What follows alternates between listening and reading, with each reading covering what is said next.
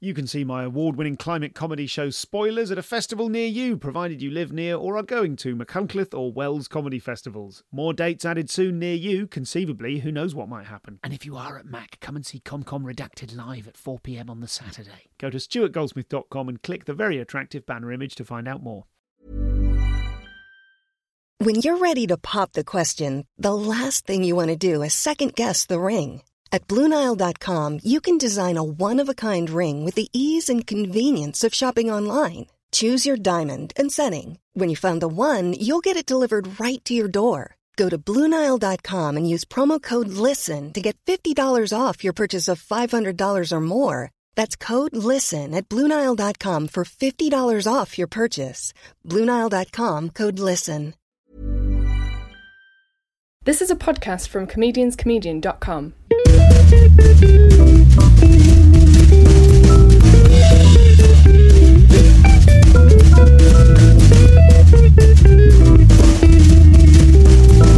This is the Comedian's Comedian Podcast. Hello and welcome to the show. I'm Stuart Goldsmith, and today I'm talking to someone who knows the ups and downs of comedy stardom from the inside out. This conversation was recorded live at the Gilded Balloon in Edinburgh, and it is, of course, the very funny and very lovely Jason Manford.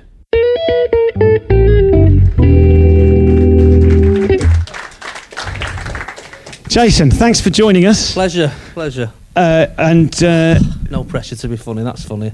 in yeah, there itself. isn't. What normally I know happens. You say that, but just the fact you're on stage and there's an audience and lights, Yeah. that's its own pressure. You know what I Yeah, mean? well, absolutely. So, absolutely. Yeah, already, I'm like, it's, even this far with no joke, I'm going, I'm down on my ass. Yeah, Like, it's yeah. weird. You're the first person that's pointed that out immediately. Several Yeah. of my guests have got about 15 minutes in and just gone, is this all right? It's really weird, yeah. There is a pressure, isn't there? yeah, There's a pressure. Yeah, of course. It's Yeah. you've just drummed into yourself, like you know, Mm. it's just weird. So I saw your show last night here at Oh, the right, festival. yeah. Was that uh, was that your first night last night? How Second long- night. It was your second. Yeah, how's, yeah. how's the show going up here? We'll just sort of put you in context of the This this year, um, this time round, it's easy in a way, like because I'm in the middle of a tour. Mhm. So previously, I've written a show especially for Edinburgh, and then off the back of Edinburgh, you you tour it and, and off you go. Whereas this year, I was touring anyway, and Mhm. Edinburgh just makes sense to come and do the festival Okay. in the middle of it. The weirdest thing I think is that your tour is well, my tour I do two hours roughly, and obviously this is an hour, so sure. it's quite. It's basically what you you get to see what your DVD will look like. So Okay. you just sort of get rid of all the crap, and uh, and then just give them a solid hour. They go, "Well, that's good. I might go see him on tour and see what the full show is." I go, "No, no, don't do that. Yeah. You've seen the best as it can be." so, and whereabouts in the life of the tour is this show? Are you about to go? Is No, this you no, finishing it off? No, no, no, no. Mine. Well, I tour like I do massive tours. Like I don't. Uh, I go everywhere. Like I, I Mhm. sort of. I, I get them to, to to sort of put put it all in, and then I get the map. We get a map at Phil McIntyre's who, who do, who've done my, all my tours, and we get the map and we put a pin in all the places that we're doing, a little mark, and then we do like a radius of like thirty miles around Mhm. every pin, and then colour it all in, and then we Mhm. have a look. Where's any green left? G- Genuinely, do you actually do that? I That's yeah, incredible. And then I see where I've not played, and I go right. Let's get to Margate. Okay. And then- and what you know. what drives that? Why why do you do that in particular? Is it um is it a sort of an egocentric desire to be known by everyone throughout the country, or is it just that you want to No, because you want to tick it off, or what, where's that because because people love moaning, and if you don't come near their house, they like proper moan at you. You know, Yeah. you're just like I'm, I'm trying my best. Peter Kay didn't even leave Manchester for his tour. He Yeah. literally called it the tour that didn't tour. Mine's the tour that tours like fuck. Yeah. and I go everywhere. You know, so I um I don't know. I sort of also it's your job. You know, it's your it's your it's just what you, it's your job. You know what I mean? You just you've got a tour, and, and I, so I just try and get most places, and uh, you know it's hard when you get down towards like Cornwall and places like that and stuff. like Let me just turn this off. Sorry, I turned that on before. And uh, I um, yeah, I think when you get down to those places, you you know there's not as many pla gigs to do. You know, and uh, I, I again I just I just try my best to cover as, as much ground as possible. So I think I'm doing about 148 dates. I think on this tour. Okay. Um, what what the recording might not pick up is certain members of the audience going, "I just did that." Which- that is big. That's a big tour. And uh, yeah, I think it's. I don't know. I just always have. I've always. I can't believe my luck. I think that's what it is. There's an element of that of just going, can I come there and Yeah. you'll come to my show? Okay. You now know, you had you had you talk about not believing your luck. You had quite an interesting start in comedy. You had a very you've got a, something I, I talk about a lot on this show is people's origin stories. Yes, almost as yes. comics are superheroes. Your origin story is is quite unusual. You were collecting glasses at the Buzz Club. Yeah, it's one of those stories now, of course, like 16 years later, that I go, I wish I'd have had a boring one. Because, like, Yeah. it is like, it is every j- radio interview, every, no, I'm not having to go at you, like, I'm just saying every radio interview goes, oh, you've had an interesting, the- and, Sure. but it is, I mean, I suppose it is very interesting in, in, in that respect, in the sense that there's a point where you think stand up is, well, maybe not now, but certainly when I when I started, where you just think it's un, unattainable. Like you don't think it's a genuine, like a job that anyone can do. Like it's almost like loo- looking at Brad Pitt or Angelina Jolie or, or a movie star or something. Where you just go, oh, I could never do that. Like mm. that is just something. There's a confidence and there's writing all that material, and then how do you get the break and how do you actually get on stage and do it? And you know, you just think, oh, that's not a that's not a real job. Like I mm. couldn't tell a, a careers officer that's what I wanted to do, and and then I, I just got a job where I was 16 and my mum was like, right, off you go. And uh, go and get yourself a job, pay some rent and that. And uh, they really turn, don't they, at 16? And, uh, and I did. I went, and so I just went around to my dad's local, basically. And, I, and uh, well, I'd rung up a few places, like I'd rung up a load of places, and everyone said, no, we don't need anyone. And then they think, I think they did a little 1471 and just went, look, can you come in? We've, we've got a wedding and the, the guy who washes the dishes is, is uh, he's not turned up. Sure. So put a tie on and, uh, and come on down. So I went. It was like a Saturday afternoon. I went and I turned up. There was a huge pile of washing, like the biggest pile of washing, like taller than me. Of, of, they've had this huge wedding. I was like, right, sixteen. Like, all right, let's here we go. Like, I'm getting twelve quid like for this. And um, I was like, where's your dishwasher? She was like, he's wearing a tie. and I went in and started washing up, and then they gave me the job. And that, and so it was just a pub that, that had a function room upstairs. Um, and as it happened, they had a comedy night on a Thursday night, which I didn't know at the time, but it was quite a, a, a big comedy night. You know, it was a real, uh, it'd been running for sort of 15, 20 years, and everyone had played there. And uh, and I'd sort of, I mean, I'd always loved stand up comedy, I'd always been interested, but it was just luck, really. And I'd ended up working in this comedy club. I wasn't actually old enough to serve drinks or anything, so I was only 16, but uh, I went out and collected glasses and. And used to watch all the stand up. Used to get, always get told off for watching the stand up instead of working. And then Okay. um, and then just one of those sort of things where, and I saw some brilliant comics, and I saw some terrible comics as well, which was, Mhm. if anything, is more helpful because that makes it more realistic. you think, well, I, Sure. can, I can definitely be terrible, Yeah, yeah. and um, and so. Uh, and then the uh, yeah, just one night, and, and I was always make, I was always making the landlady laugh. Like she was this old Irish woman and her daughter. You know, she was sort of in her thirties, and I was this sixteen-year-old sort of smart ass, and uh, I was always making her laugh with daft stories. And uh, obviously at the time, you know, you, get comics. Well, uh, like now, you know, you get comics from all over. And there was a couple of comics coming up, as always, sharing a car. Uh, You know, two or three of them in the car, and it broke down. And the, this is about half six, seven o'clock. The show starts at you know half seven, eight, and they rang the the the promoter, Agraman, the Mm. human anagram. Uh, that's his best joke, and uh, John Marshall, who's like a, he's sort of a bit of a legend, like within in stand up, and uh, he was panicking. You know, he's ringing round trying to get the comics that you know they're in the local area, Mick Ferry and uh, Alex Boardman and uh, people like that who who are sort of big Mancunian comics who usually would be busy. And uh, he got a couple in, and he was just desperate. He was absolutely desperate. And the landlady said, um, "He said Jason's funny. Why don't you put him on?" I'm like, "Oh, oh, what?" Like, in the middle of washing a glass, like I said, "What?" And he said, "He said, well, no, I need some comedians, like." And uh, he said, "Oh, he's got loads of funny stories. He'll do ten minutes." I was like, "Well, you remember how long ten minutes was when you, before you Sure. started, you know?" And um, I said, "Oh, all right." I don't know where it came from. I suppose just being sixteen. I think I don't know. And uh, and so I said, "All right, I'll do ten minutes." And um, and I think he just he liked the idea. I think in the sort of like the water boy like sort of thing. He's just sort Mm. of go, "Oh well, have a go, like see how Sure. it goes." And he let us have a go. And I mean, I'd like to say it was like Hollywood and it was amazing, but um, it wasn't quite. But Sure. Okay. You know. okay. But this, that's sort of why I ask because it does have that kind of Hollywood feel to it. Yeah. I know you've told the story a lot of Mm. times. You often get asked it, but it comes up in almost every interview that I've Yeah. read with you while, while researching this. And I just wonder whether that helped, whether it helped you to have such a kind of you know, it's sort of now it's kind of arguably your rags to riches story. But Yeah, the yeah, fact yeah. it sort of seemed almost like someone could have written it, like it's a pre-packaged. It's quite. Do you know what it is? It's quite ITV. Yeah. Do you know what I mean? And you're well, I've certainly not stopped that. well, yeah. there exactly. But and you're quite ITV. Yeah, yeah, quite. And I just wonder if you think that the direction that you've taken in your career is is anything to do with you had such a kind of. I don't. I don't know. I don't know quite what I'm asking. It's whether the the fact that you had such a Hmm. sort of. You know, lad done good kind of story. Yeah, I whether that kind of set the path that you went there. It was an odd one, really, because I, I started, and I'll be honest with you, I was. I was six months in and I thought I was amazing. Like I properly thought, I've cracked this. I mean, I was eight eight gigs after that gig. I won the Northwest Comedian of the Year with seven minutes of material. And the year before me, Peter Kay had won it. Uh, Caroline Aherne had won it the year before before him.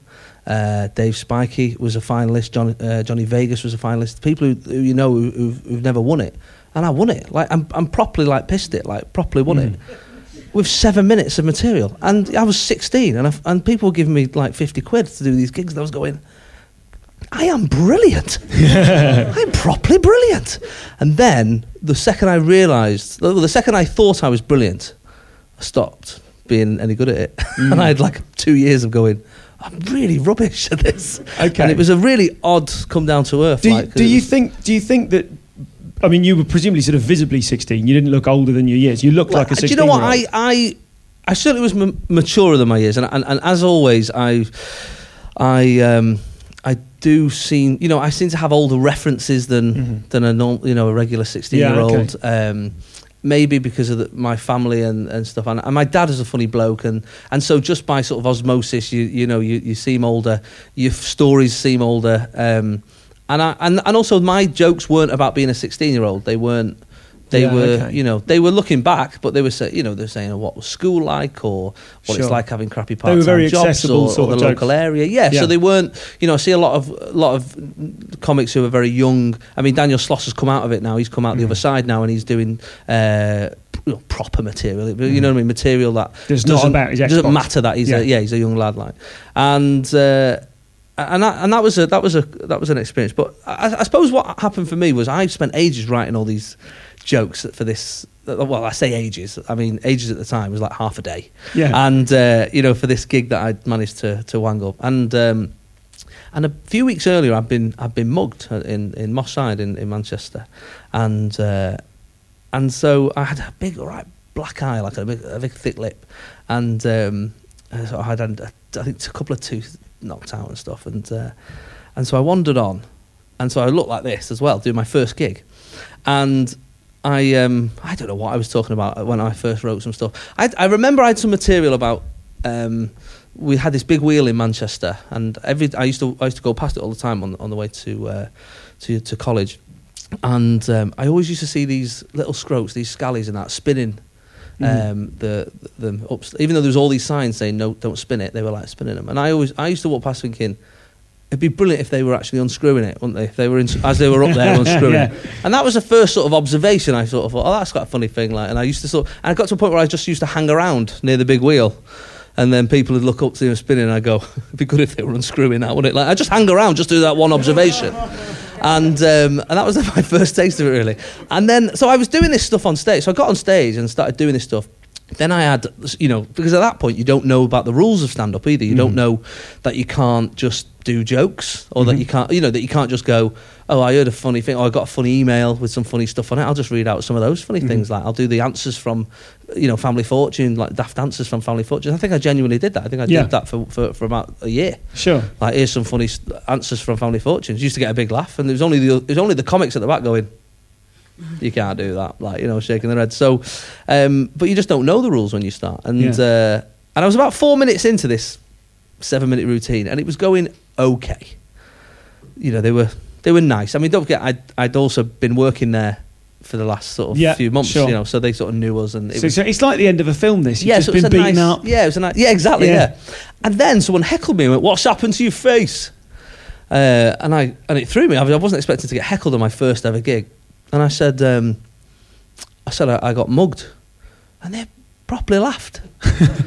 And I said, what are you laughing at? And I said, I got mugged, uh, mugged in Moss Side the other week, properly laughing. Like, and I was going, oh, really? I did.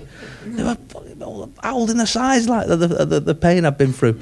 And I'd had this thing at the time where, you know, when you, again, like you always try and make things, um, you make light of a bad situation, you know. And uh, I remember it was not a nice experience, obviously, but I remember the guy saying to me clearly, and like a comedian, no matter, even if you're just about to face death, if there's a joke there, Yeah. you go, well, I may as well take it. Like, you know what I mean? Yeah, I'll sure. remember that for later on. And I remember the guy clearly saying, give us your money or we'll beat you up. And I remember giving him my money with those options. I remember giving him my money, and uh, and then he beat me up anyway. And I, and I remember afterwards, not necessarily being upset that I'd lost six quid, but upset that like he'd broken our verbal contract, like Yeah, he'd, like he'd entered into an agreement, you know. And I spoke about that, and it and it was weird that sort of, you know, I mean, they always say, don't they, tragedy and comedy, are, Mm-hmm. you know, are uh, bedfellows. So. Um, yeah, it was interesting sort of getting laughs off that. And I, so my first gig, I learned that big lesson, you know. Sure. So when you, you said you you'd spent an afternoon writing for Yes, that. yeah, So I I want to talk about the gig, for a minute yeah. about the writing Mm. process. You were kind of just assembling stuff that you'd previously observed, or were you? Yeah, What, what I mean, were there you? was no you trying to discipline do? to, it. No, I was just literally going, how am I going to fill seven minutes? And I had a couple Yeah. of funny stories about the family, you know, um, a couple of funny stories about the pub that that we worked in. Um, and that was it. You know, there was nothing, there was nothing major. Like it wasn't like I think about the work I put in now. Sure. You know, I didn't put that work in. Well, I remember. I remember seeing you backstage. I did the warm up for the comedy annual maybe two Mm. years ago, and I remember seeing you backstage with a laptop open. Yes. Working on individual two line. What about this one? And there was Yeah, someone yeah, from yeah. management there, and you're like, what about what about this one? You prefer that one? Mm. And you were really, really focused on it in a way that that was one of the first times I saw someone certainly about to go and do stand up on TV, Yes. doing the last minute kind of prep. Yeah, completely, So, yeah. so there's obviously. I I want to sort of talk about two things with that. One is the actual writing process and how Mm. that's changed, but also what I'm fascinated with is that you are probably one of the most accessible comics that I've ever seen. Right. Like your stuff, your Mr. Accessibility. Like there's nobody, like there's young people in here. We haven't had, sorry, forgive me, but we haven't had younger people come in and watch any of the guests on Yeah, this. yeah, but you yeah. sort of appeal to everyone. And I just wonder if that's a deliberate choice that you've made or if it just comes out of who you are as a person. Because your, your, your stuff, and I don't mean this as a criticism, Hmm. No, no, but you're not all. trying to challenge people Not with your comedy. Not at all. I've always said that. I'm never. I think. I don't. I just think people don't always want to go out for a good think. You know what I mean? I think. Do you know what I mean? It's Friday night. You've had a long week. Just just have a laugh for a couple of hours. You know what I mean? So, I. uh, But weirdly, I am. I do like watching those comedians. You know, when I, I'm not. Um, but I think you know, over the years, it seems to be if you're middle in the middle of the road, like people seem to be. That seems to be derisory, like oh no, he's in, you know he's, and I think well we can't all be on the edge, we'll fall off. You know what I mean? So if and also if you speak to people like Frankie Boyle and Stewart Lee and and people who are you know towards the edge of, of comedy, the the bright ones will acknowledge the me I suppose and, and, and, McIntyre and Bishop and and uh, and the people who are keeping the middle because you need you need the middle, you know, Mm. but otherwise you can't be alternative to it. You know what I Sure. mean? So Did you, I mean, did you ever consider yourself an alternative comedian? No, no. I mean, I really, I, I sort of feel like I, you know, a lot of people feel they came out of that '80s boom of, uh, you know, the the comedy store, um, you know, the young ones and Alexei Sayle and people. I, I feel very much like I sort of just followed the Northern comics, you know, the club comics. Uh, really, they're just just having a laugh and and I suppose Billy Connolly and you know Jasper Carrott and Dave Allen people people who were sort of pioneers of of, of what we're doing today really you Mhm. know so I, I feel a little bit more akin to them than I do to uh, to, to to that to Sure. that lot so Okay.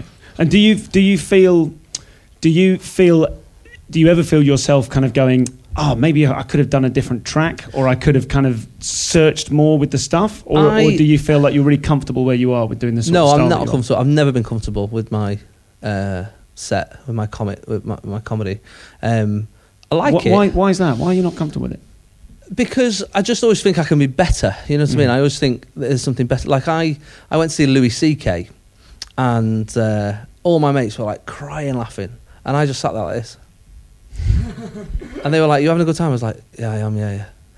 And afterwards, they were like, "You didn't really laugh." I was like, "I just was watching him going." What am I doing? Like, what Sure. am I doing compared to that? Like, there was just something. I felt like my, I'm, I'm going. Hey, look at all these funny things that happen. All, all these daft things. Don't people say these funny things? And kids are like this, and jobs are like this, and all you know.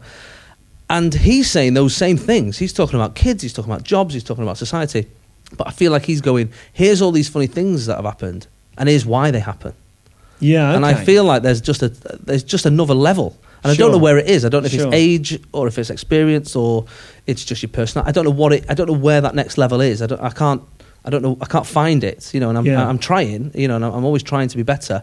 Um, But are you trying? Are you trying to be better in the sense of you want more tags on your existing punchlines? You want big rolling laughs? No, no. Or are you, you you're trying? You're challenging yourself to Yeah. discover more about yourself as a comic. Yeah, and I think you know, I think there's a there's a. I mean, don't get, I don't want I don't want to sound arsey like in a sort of oh, I want to be like a No, social no, no. co- This is this is the forum. no, of course, but I mean, yeah. like, there's a point where a lot where comics become like a social commentator, you know, and they and they Yeah. talk about, and I find I don't know if it's a British thing as well, maybe, or maybe it's just like you said, I'm ITV or I've done BBC One, and I've been and it's been hammered. It does get hammered into you, like, look, Mm. this, these are your boundaries, just play within them. Uh, on telly, you know, they're the rules, and I, I feel a little bit like there is some there is something else, you know, and there is there is a way of. Um, I'm not on, like don't get me wrong. I, I go on stage and I tell funny stories. I'm, I'm more than happy with that. But I know I've never. I just think your horizons become your middle distance. You know, and every so often you just go right. I want that's that's where I want to be. You know what I mean? Mhm. That's that's who I want to be. That's how I want to be. I think that the day you go, I've made it. sure. I'm brilliant. Sure. Eh, And I and I, I and I discovered that. You know, by thinking I was Sure. great when I was 17. So yeah, right. Uh, you do, do you ever do you ever find that? I mean, there must be when you're when you're doing a 150 date tour to Mm. with 1,000, 2,000, 3,000 seater venues. Um, there must be a weight of responsibility on you to keep. I mean, is is there a weight of responsibility on to keep giving them what they want? I think there's an element of um, like I was going to say, sorry about being after doing BBC and ITV and those Mhm. sort of things. Is that in America, I find, uh, and a lot of the American acts that I've listened to, there seems to be less. And Louis C.K. I mean, some of the stuff he talks about. If he was here, he'd be on the front page of the Daily Mail every couple of days. You know what I mean? Sure. Just for something that he'd said as a joke. You know, as a joke, Yeah. people get offended by. it. So I think, yeah, I definitely have that sometimes in the back of my mind of, of thinking, right, well, my audience at some point, yeah, they've they've become accustomed to a a way of uh, of the stuff I'm going to be talking about. Um, but also, I panic as well. Like uh, Louis, Z- Louis C.K. will talk for two minutes with no joke, and no punchline. Mhm. I'm about 20 seconds in before like Yeah. it's squeaky bum time. I think, oh, why has no one laughed? So there's that's part of my own, you know, that I need to work that out as well. I think. Sure. as- as you- well. Will you get the chance to? I mean, like you can't really go for two minutes on stage without getting a laugh, or can you? Could you push yourself I mean, to do have that in it? Yeah, Some, I mean, some in a corporates have successful. had, I've gone half an hour. sure. I mean, what I mean is, do the demands of the, the big tours that you do mean that your preparation has to be, I've got to make all of this razor sharp? Or is there any part of your, your previews, your preparation process, where you can take the sort of risks that a big bit doesn't get a laugh, but you're pursuing, you're searching for yeah. something in it? So I feel like so me and Louis C.K. have got a bit about smacking kids. Yeah. And uh, and he is very much anti smacking kids. He's like it's the wor- like the worst thing you can possibly do as, a, as an adult human. being. How can what you're such a bully? Like and he's got that's his opinion. Like not only is it his opinion, he's forthright in it and he goes Mm. for it. And as an audience member, if you're sat in the audience thinking I do sometimes smack my kids, like you'd be thinking what's going on here. Whereas I I feel this a pressure of trying to please everyone, even people who smack their kids.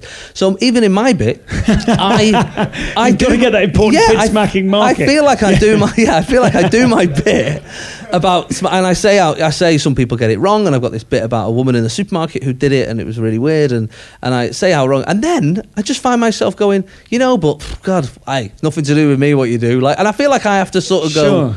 I noticed that last Yeah, night. it's an There odd are little kind of almost, not quite get outs. I don't know yeah, what the word but no, is. it's a, a way of going. Oh, I hope no one feels bad about that. That I just Yeah. said that. That's a weird. and you are to have. rewarded for that as well because like i said you're mr accessibility Mm. your audience size grows you you know you sell all the tickets Yeah. so you are sort of being rewarded by the public for for doing stuff that isn't necessarily that challenging or for being their friend Absolutely, yeah. And I, and I don't at the moment. I don't feel like, like it's my job to do that. Like I don't feel like, and I don't feel like I've got the skill set to do that. To, to, but do you be- feel to, it's your know- job to please us us as the, the audience Absolutely, yeah, Yeah. absolutely. I, I've not. I, I've never got to. At the moment, I mean, I, I would like to be and get to a place where I think, oh, that's quite a, you know, so, so people do go away and go, oh, that was that was interesting, that was thoughtful, that was what, what it was. But at the moment, yeah, I just think, so it's just jokes and that. It's just messing mm. around, just daft, and I'm, and I've got enough of them to, to have a to, to, to have a go with it. I um I do feel a pressure of I feel a, a pressure. I don't know what it is. I don't know if it's a working class guilt or a. Um, I don't know what it is, but I do feel a pressure of when you go to a town, and you know you've charged your twenty five quid, and you think right, and, and, and all the time thinking right, that's two. What if, what if two people have come? and That's fifty quid. Then whatever those booking fee pirates charge, uh, you know, there's another twenty five quid. I don't know what they charge, five or each or whatever. Um, then they've got taxi, babysitter. Maybe they went for a meal. Like that. you know, I'm thinking all of a sudden it's hundred odd Mm. quid for a couple to, to come out and see you. So and then and, and then and there's two thousand of them uh, who've all done that.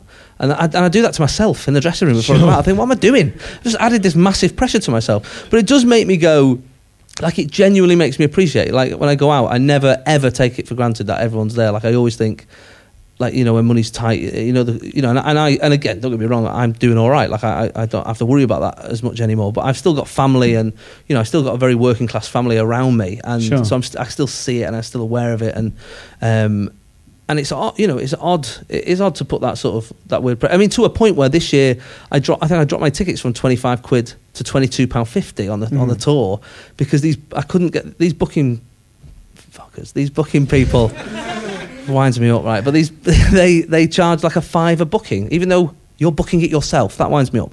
And they charge a fiver on top. And I thought, do you know, all of a sudden people are saying to me, it's cost me, and there's like a one pound restoration fee on some of these Sure. places. You think, whatever, you're making this up. So suddenly someone spent 32 quid, whatever, on a uh, 31, 32 quid. Could you ever ticket. could you ever tackle that subject that you feel passionately about on stage? I just, it, I have mentioned, you know, it's been a thing, and I've spoke to other comics about it. Sarah Millican, um, she uh, she didn't do a load of venues that did, that that did that. I didn't find out about that until I'd already booked my touring because Mhm. again, and that's something I'll do on the next one. Um, you know, so there is ways of doing it, but you. I, I thought I thought in the end I thought well I'll drop mine by two pound fifty and then it's like we've gone halves each on the booking fee you know what Sure, I mean like okay. I thought that seemed like a fair That's classic Manford. fair swap, yeah. and my agent was like, you know, that'll cost you this much money. I was like, oh well, it's it's, it's not yours if you never had it, is it? So this is Jason. You can hear how deeply he cares about giving all of his audience members value for money. And that desire to please people is something I think a lot of us are very familiar with. It's, it's also fascinating to hear how that pressure has, uh, has maybe informed some of his creative decisions. Lots more on that coming up. Uh, it's, it's bloody classic ComCom pod here, if you ask me. Um, I've got some listener emails that I'm quickly going to go over. Um, Justin uh, emailed me. He used to run a comedy club. I won't say where. I, I haven't told him I was going to read this one out. I sort of think it's implicit that if you send me something, I might read it out. But equally, I might just reduce the names to protect the innocents. Um, he used to run a comedy club, he says, which lost money every night. But I'm keen, despite the losses, to get it going again. So the bits of information about how stand up and clubs have changed over the years, especially as many comics say in your shows over the past five years, is invaluable. He goes on to say, It was a bit frustrating for me, though, that there was a knowing ah yes from your interviewees about the change in audiences and clubs in general over the past five years. No one was really specific about those changes, so that's some information I would like to know. Well, Justin, I've posted your email over at the Facebook group, so uh, if any of my listeners fancy sticking their oar in over there, uh, if you've got any perspectives on what's been going on over the last five years, I won't sort of bore you to death with it here. I suppose that sounds like I'm being deliberately obtuse. I, I'm not. I just think there's uh, there's a lot of different people's perspectives on uh, on what's been happening to comedy uh, as a result of, I guess, a couple of things: the recession, the uh, the boom in comedy on TV, which means, of course, so many more people have started uh, becoming comedians and starting doing comedy at the same time. Clubs have been actively reducing the that was halfway between actually and actively. It stays in. Uh, they've been reducing the number of nights that are on. So there's lots of different things going on there. But go over to the Facebook group uh, if you like, and you can uh, you can talk to. I mean, I don't know if Justin's on Facebook even or part of the group, but if you put your answers there, we'll we'll go over them in a, in a, future show. And another email here from Colin. Uh, Colin says, "I've been meaning to drop you a line to say how much I'm enjoying them, having arrived late and quickly set about shoveling the back catalogue down with both fists." What a lovely image, Colin. Uh, he says, "I'm now at that stage where I leave them on repeat at night, like dodgy hypnotherapy tapes from the back of the Sunday People." So do drop me a line. Thank you, Colin. Drop me a line, anyone, at info at comedianscomedian.com and let me know how you use the podcast. I'd be very interested to hear. Uh, I'm very pleased I'm helping people sleep at night, and I wonder if you'll all wake up weird. Email me, tweet me at ComComPod. Uh, thank you for your feedback. Read the ComCom TV test episode and the, the title, in fact. Uh, we're going to get a bunch together and start releasing extracts from the show on YouTube. Um, that should come together hopefully for January at the beginning of the year.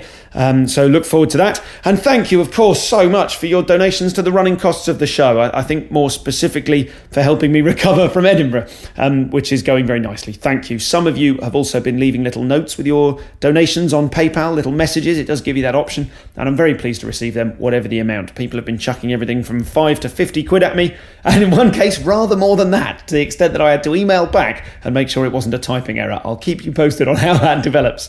Just go to the comedianscomedian.com website and you can find, I should say, the comedianscomedian.com website and you can find the donate button there. Keep listening too after the show for a new way that you can help the podcast whilst helping yourself out at the same time.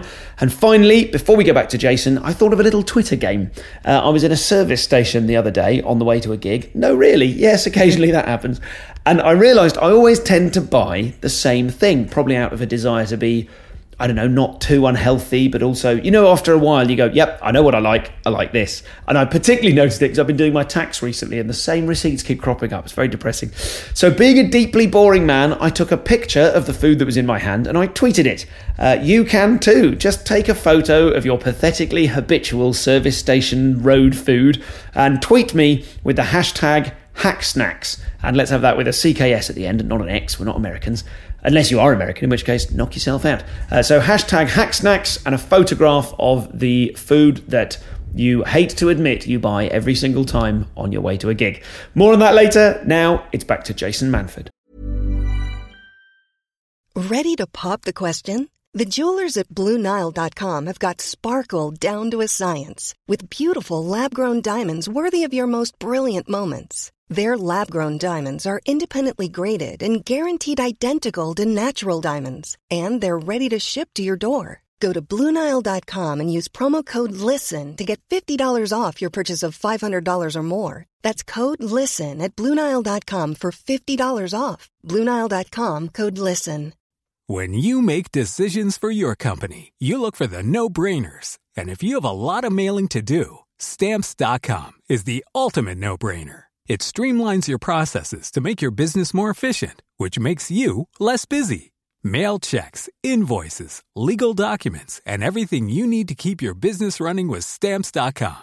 Seamlessly connect with every major marketplace and shopping cart. Schedule package pickups and see your cheapest and fastest shipping options from different carriers. With rates up to 89% off USPS and UPS rates. And with the Stamps.com mobile app you can take care of mailing and shipping wherever you are. Make the same no-brainer decision as over 1 million other businesses with stamps.com. Sign up with code program for a 4-week trial plus free postage and a free digital scale. No long-term commitments or contracts. That's stamps.com. Code program.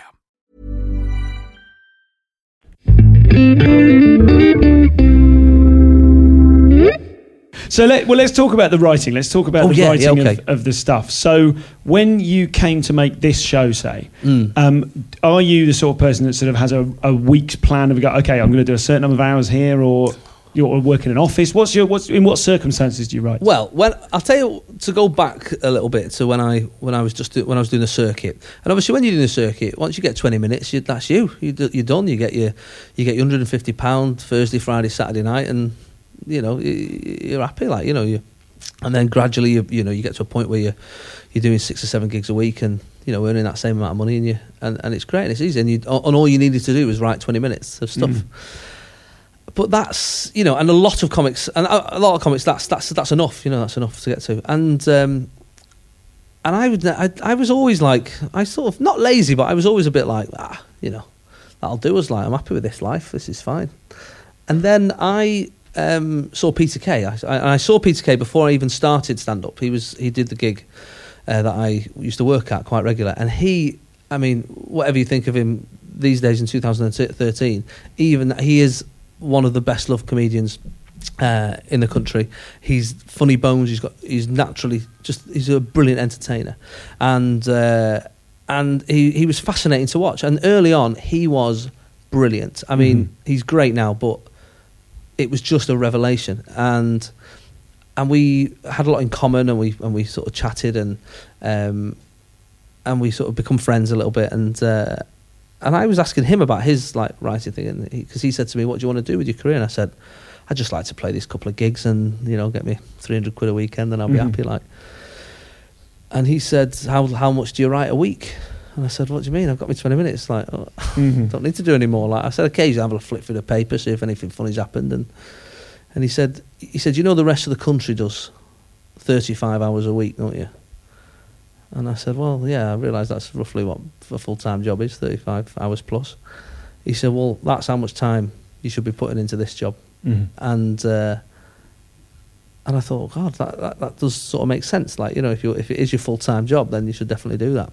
It's hard early on when you've got a part time job and you've got other things going on, and so I started then um, trying to treat it a little bit more like a job. Not necessarily sitting in an office and writing, but certainly just making sure I was reading everything, um, I was across everything, um, and uh, and jotting everything down that that, that I could. And uh, and so now my process is. Uh, I start this, you know, I start thinking about the tour, and I've always got bits and bobs. You know, you've got the little note thing on your Mhm. phone. You're jotting these little ideas down.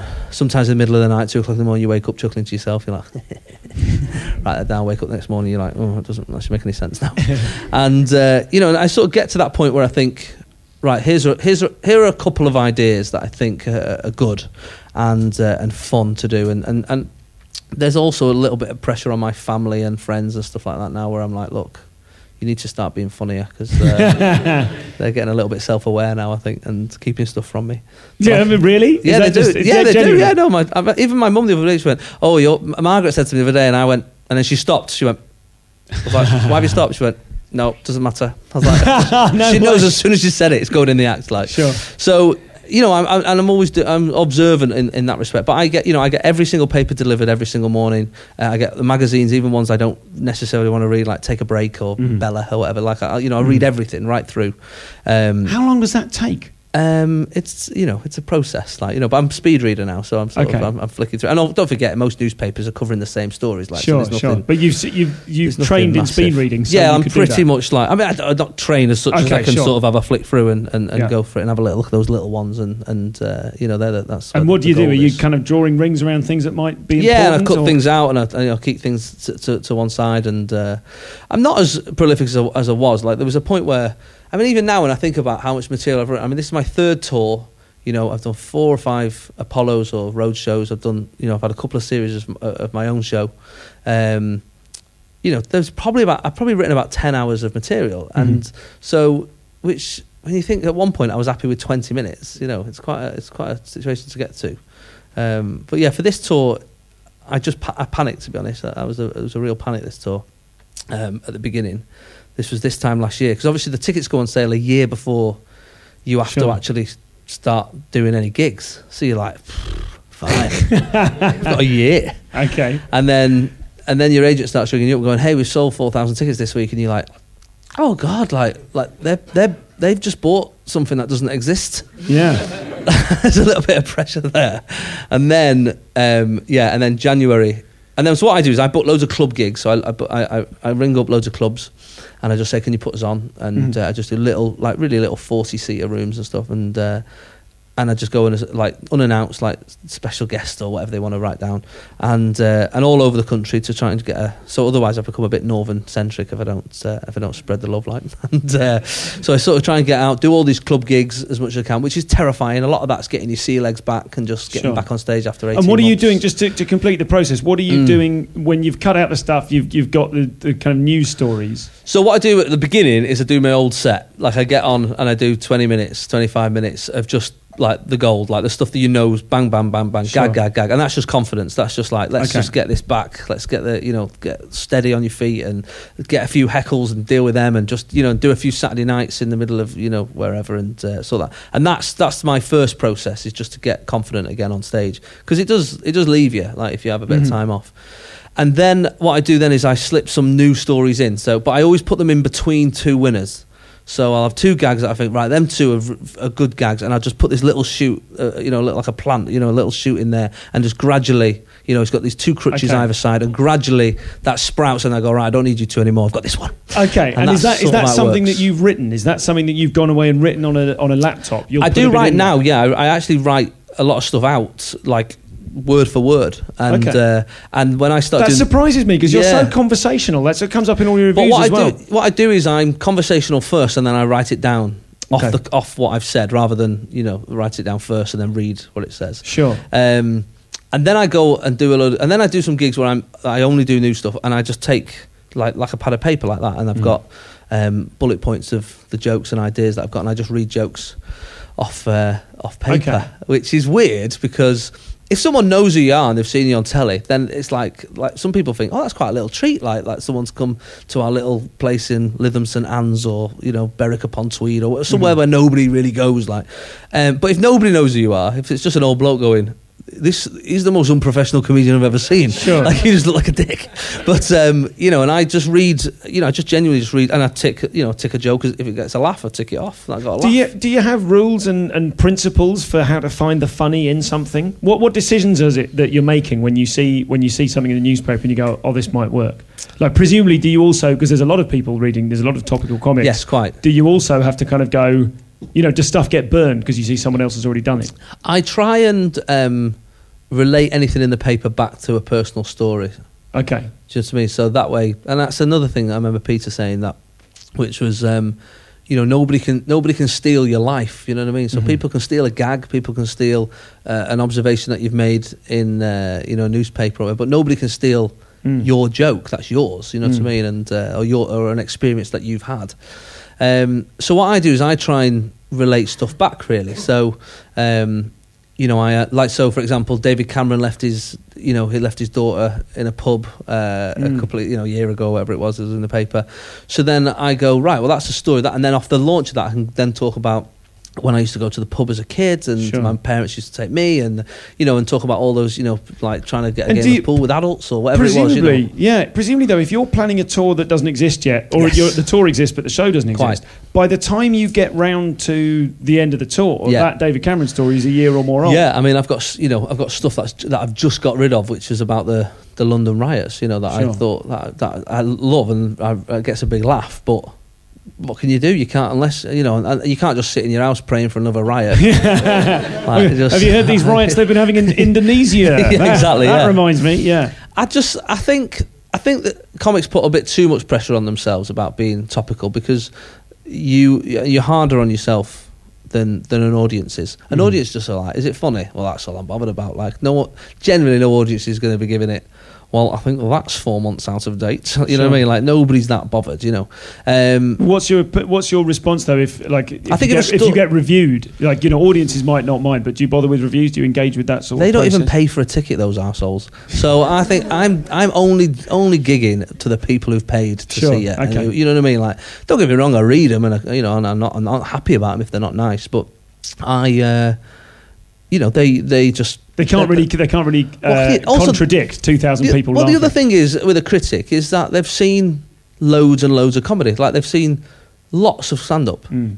hundreds and hundreds of shows. Whereas an audience have seen three like that year, if if Mhm. if, and that's if they're you know prolific at it.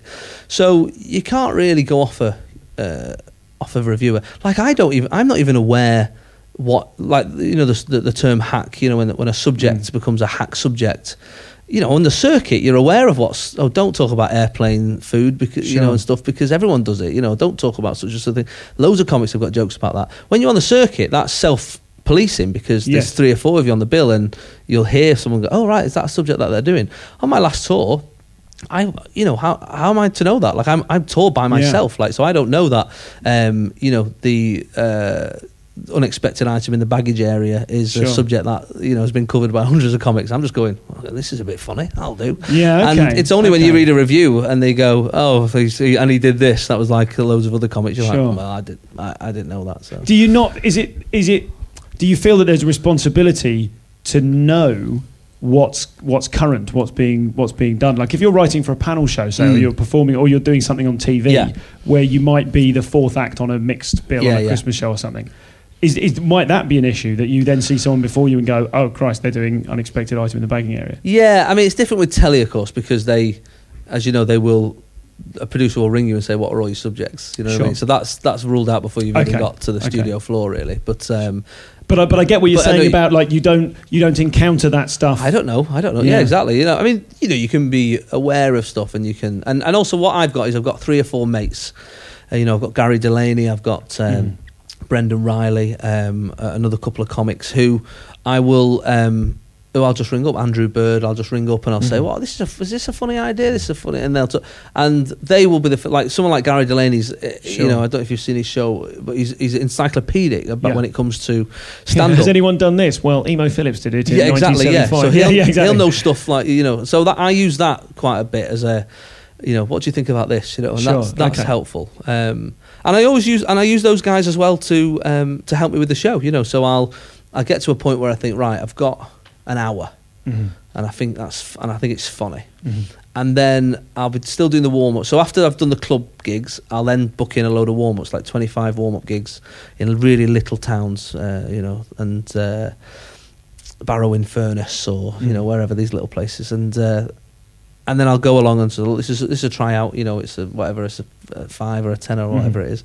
And uh, and then I'll just try out stuff, and then I'll invite a couple of mates. So I'll invite. I've got a mate called Steve Edge, who's uh, who used to be a comic years and years ago. He's an actor now, um, and he's really like he's the funniest bloke I know. So he comes along, and and and afterwards we just have a massive chat about the set. The set, and he's like, Sure. "Oh, that bit you do is really funny. Why don't you say this at the end?" And I go, "Oh, "Yeah, I will."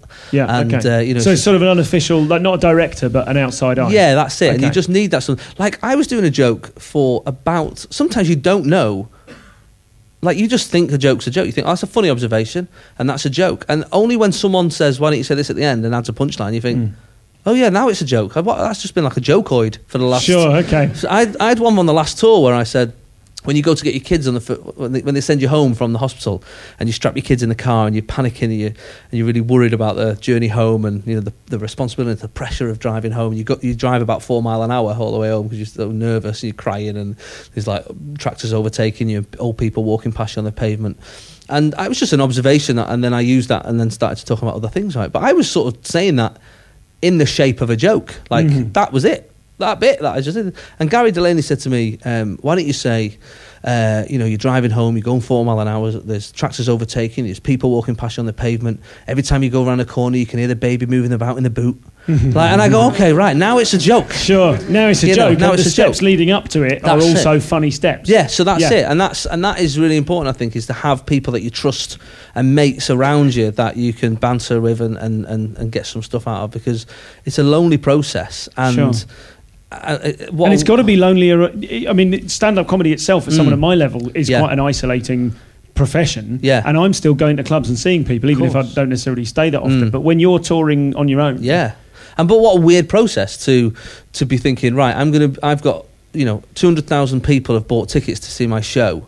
Yeah, I'm gonna just sit in a room by myself and write it and not actually say it out loud to anyone Mm. else before I see them. You know, Sure. that seems odd to me. So that's. I think it's good to have those uh, people that you trust around you Sure. to, to to chip in. You know. When you were doing the show last night, there was a section of it where you were uh, reading out suggestions that Yeah. people, because the show's called First World Problem. Yes. Which I think actually you said something, I couldn't believe you said it actually. You said, that seemed like a nice generic title. Yes. Is that, is that a window on your process that you kind of like, they come to you and say, right, sh- you need to write a show, and you go, all right, and I'll, I will, I'll start writing one. And then they say, and a lot of comics mention it, certainly at Edinburgh as well, because you've got to come up with it a year before you've even started writing it. So it'd be like coming up with the, you know, you think, right, I'm going to write a book. yeah, Uh, right, here's the title, and then uh, and then you've got to try and write a book under under that the banner of that title. So sure. so I just thought I'm not, I'm not putting my press, pressure on me this time. You know, I mean, last time I called it something like turning into my dad or something. But really, every stand-up show just should should be called just moaning with punchlines. Right? That's Sure, basically that's what every show is. Right? And uh, Well, that's next year's time. that's yeah. There you go. Jot that down. Yeah. and uh, and I so I thought, do you know what? That seems like a, a generic title. First world problems. I mean, everything can be under that banner. Like everything I'm talking about, and I don't even need to talk about it. I just it's got that everyone knows the phrase Sure, now. It's done the rounds online, um, and uh, and also the other important thing is that it separates your tour.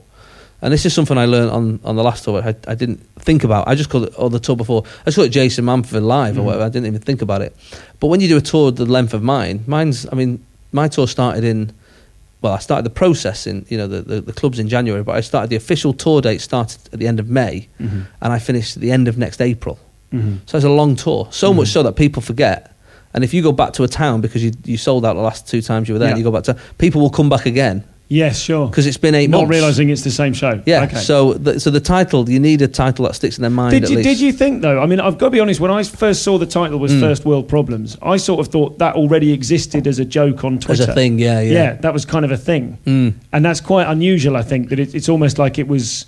It was sort of, you know, a shorthand sort of concept. It was a funny concept in itself. Yeah, I Did, just did you feel you sort of co-opted that, or it was just a, a no, not really. I just felt like it was a phrase that was out there already that nobody owned, and and uh, but it summed up lots of things without you know without actually It, having it, fits the moaning with problems concept. yeah, quite. So uh, it's uh, but yeah, and then I set the I, on. I mean, it's different in Edinburgh because you don't have an interval, but on tour I. And I try to do it quite a bit. I um, I set a challenge before the interval, or you know, it's just it's something to just to fill the time a little bit as well, and and, uh, and also to make it different for me. You know, I do a lot of Okay. I do a lot of gigs every and night. And this is the bit where you're asking people to write down their first world so I say, what are yours? Yeah, what are Okay. yours? And uh, When you say it's something to fill the time, yes, I mean, is there is there a danger of that of that coming across in No. a sort of quality control kind of way? no. I mean, I, I will. I'll, well, I'll tell you this. This is the trick. The trick is this. I have written loads of them, and uh, what I do is I tell the I was audience. going to ask you that. Yeah. I didn't know whether you would have or not. Okay. so what happens is, I got so I I do a couple of my own before I start the the interval, and and then I say. Um, and then I say, right, this is my this is my ultimate one, whatever my ultimate one is that night. Uh, see if you can top it over the interval, make it a bit more of a challenge. And people jot them down. I get like hundreds, like uh, you know, obviously. And the tour manager and me, we have a little look through, and most of them are when you go to the toilet Yeah. and there's no toilet roll. That's Sure, like, sure. That is, that is it's like doing a joke competition Yeah. in a in a comedy club. Yeah. You've just got to look through them beforehand and go bin bin bin.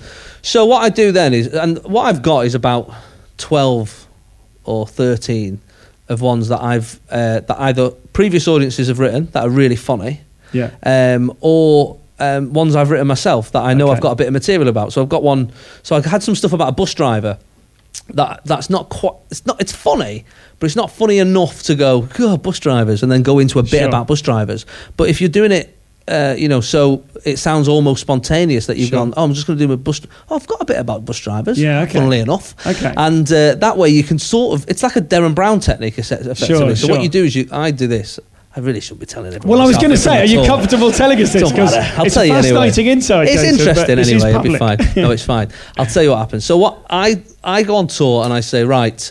Um, I, s- uh, I'll pick so I'll pick three or four. I mean, I use quite a lot every night. The, funny ones. I'll use five or six uh, of the audiences that night, and um, and I'll go Sarah. Where's Sarah? And she'll put her hand up, and I'll say Sarah says this, and Mm-hmm. I'll read out Sarah's, and it'll get a little giggle off, and it's a, a local reference Mm-hmm. or something, you know. So it's always going to be I get an extra laugh, and then I'll go and I'll do a little joke off the back of it if I can think of one, and then Phil. Oh, we got Phil. Where's Phil? And Phil's at the back, and he puts his hand up, and basically after you've done those two.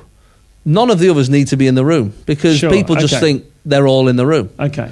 You know what I mean? So what I'll do is I'll just, but I'll mix it. You know, so then about ten in, I'll go, David, where's David? And there's David. You know, so I, Yeah, okay. I'll just mix it up a little bit. You know, so um, it's a way of just getting them. Um, I mean, I'm quite honest about it in the Edinburgh show because not the audience haven't written any of them Yeah, sure.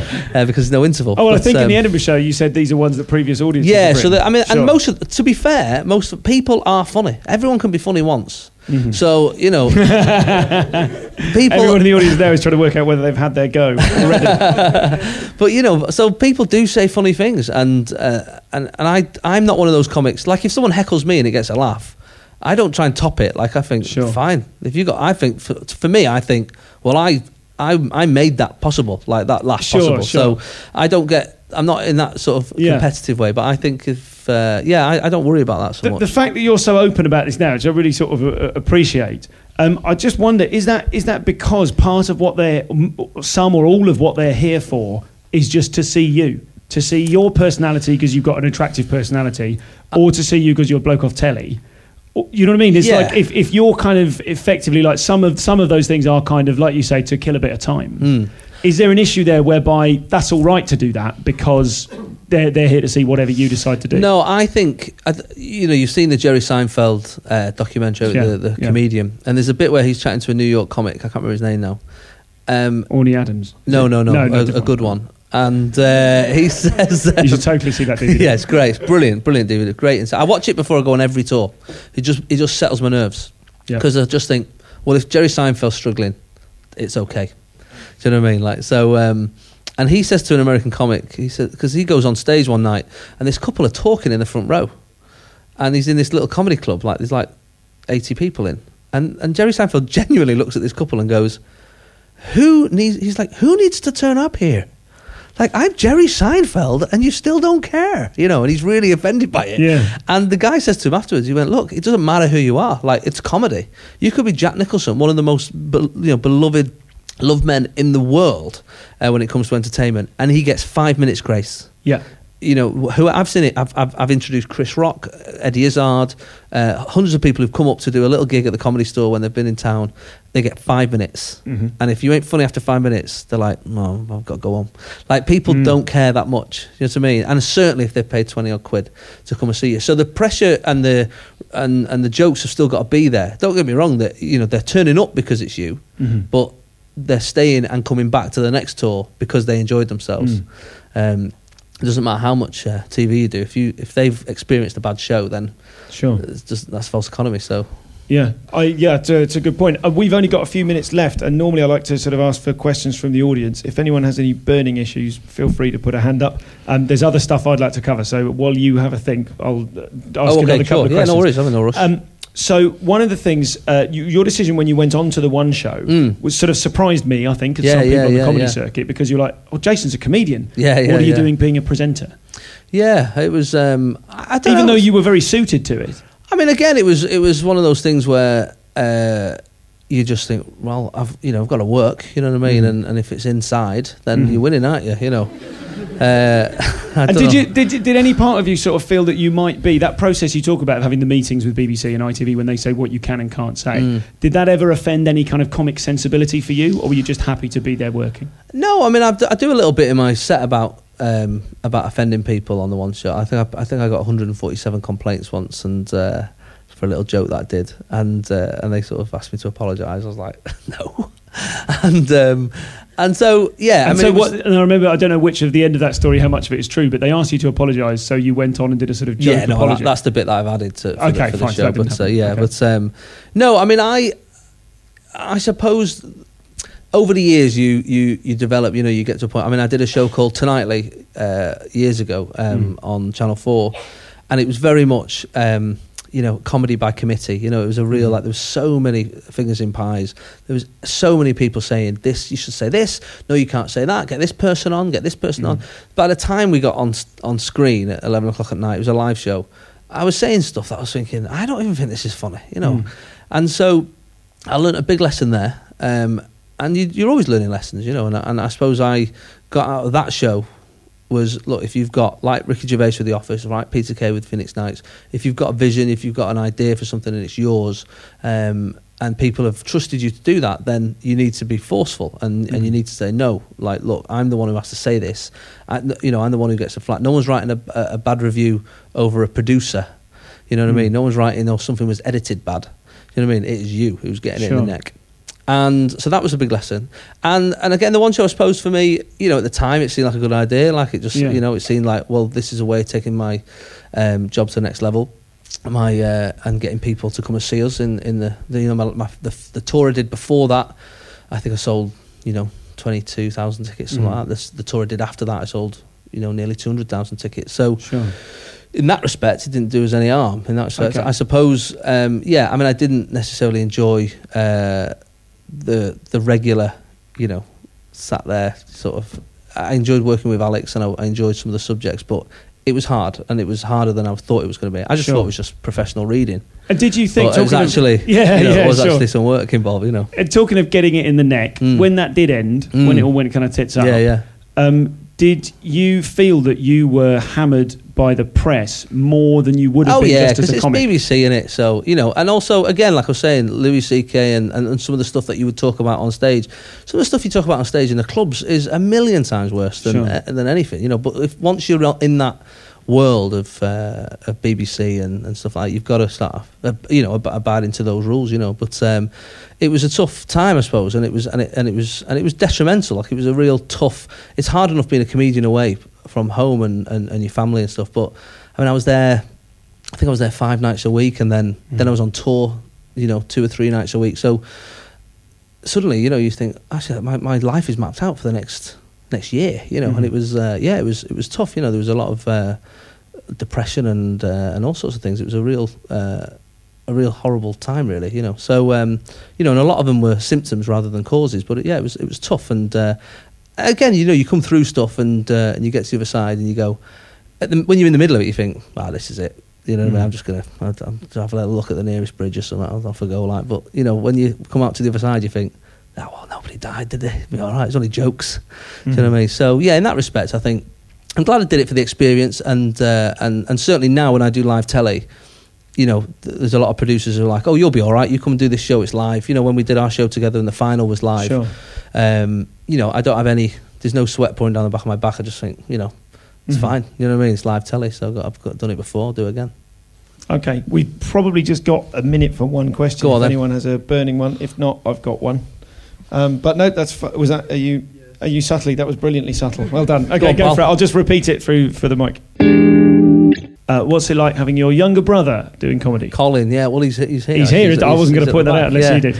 Um, he, uh, yeah, I mean, he started about three or four years ago. Um, he fancied doing it, and um, it's an odd one because uh, with you know, like I was saying before about it not being accessible, the job being like out of reach of, of normal like ideas Mm. when you were a kid, because you're related to someone who does it. You suddenly go, hang on, this hang is on, a thing. This is a thing that's Yeah. doable, you know. And he's a funny lad, and uh, and he, and he'd done the same sort of, you know, he's into the same things as me, drama and messing about and all that sort of stuff. Uh, so he um, he naturally wanted to go, and at first it was a bit weird, and I think he acknowledged that, and he changed his surname, and um, you know, and so so people didn't think he was just, you know, it was nepotism. Mm. And I have literally never helped him. Like I've literally, I've never rang, I've never rung a club, I've never rung an agent, I've never rung a TV person. I've, I've never helped him, and he's never asked for my help. Like it's Mhm. very separate, and we talk about gigs and stuff like that. And he comes along to mine sometimes, and I go and see his. But I just thought it was really important that if you want to make it, then you've got to just make Mhm. it by yourself, like I did. You know. Mhm. So uh, yeah, but he's. Um, yeah, he's um, he's a funny boy, like so, but he won't ever be as good as me, like so. I hope. We- I would love to talk more. There's loads of other stuff. There's stuff about Show Me the Funny. I'd love to have that Oh, conversation with you sometime. yeah, but uh, maybe the best, less said the better. Uh, loads more, but we are out of time, and there's No a worries. magician needs to come in next. And you know what bastards they can be. So uh, just for now, thank you very much, ladies Thanks, and gentlemen. Please join me in thanking Jason Manford. Lovely. Thank you. Thanks, man. So thank you to Jason. I, I really enjoyed that. Thank you to James Lowy and Anthony and James from So TV. Uh, you can get in touch with me, remember, info at comedianscomedian.com or tweet at ComComPod.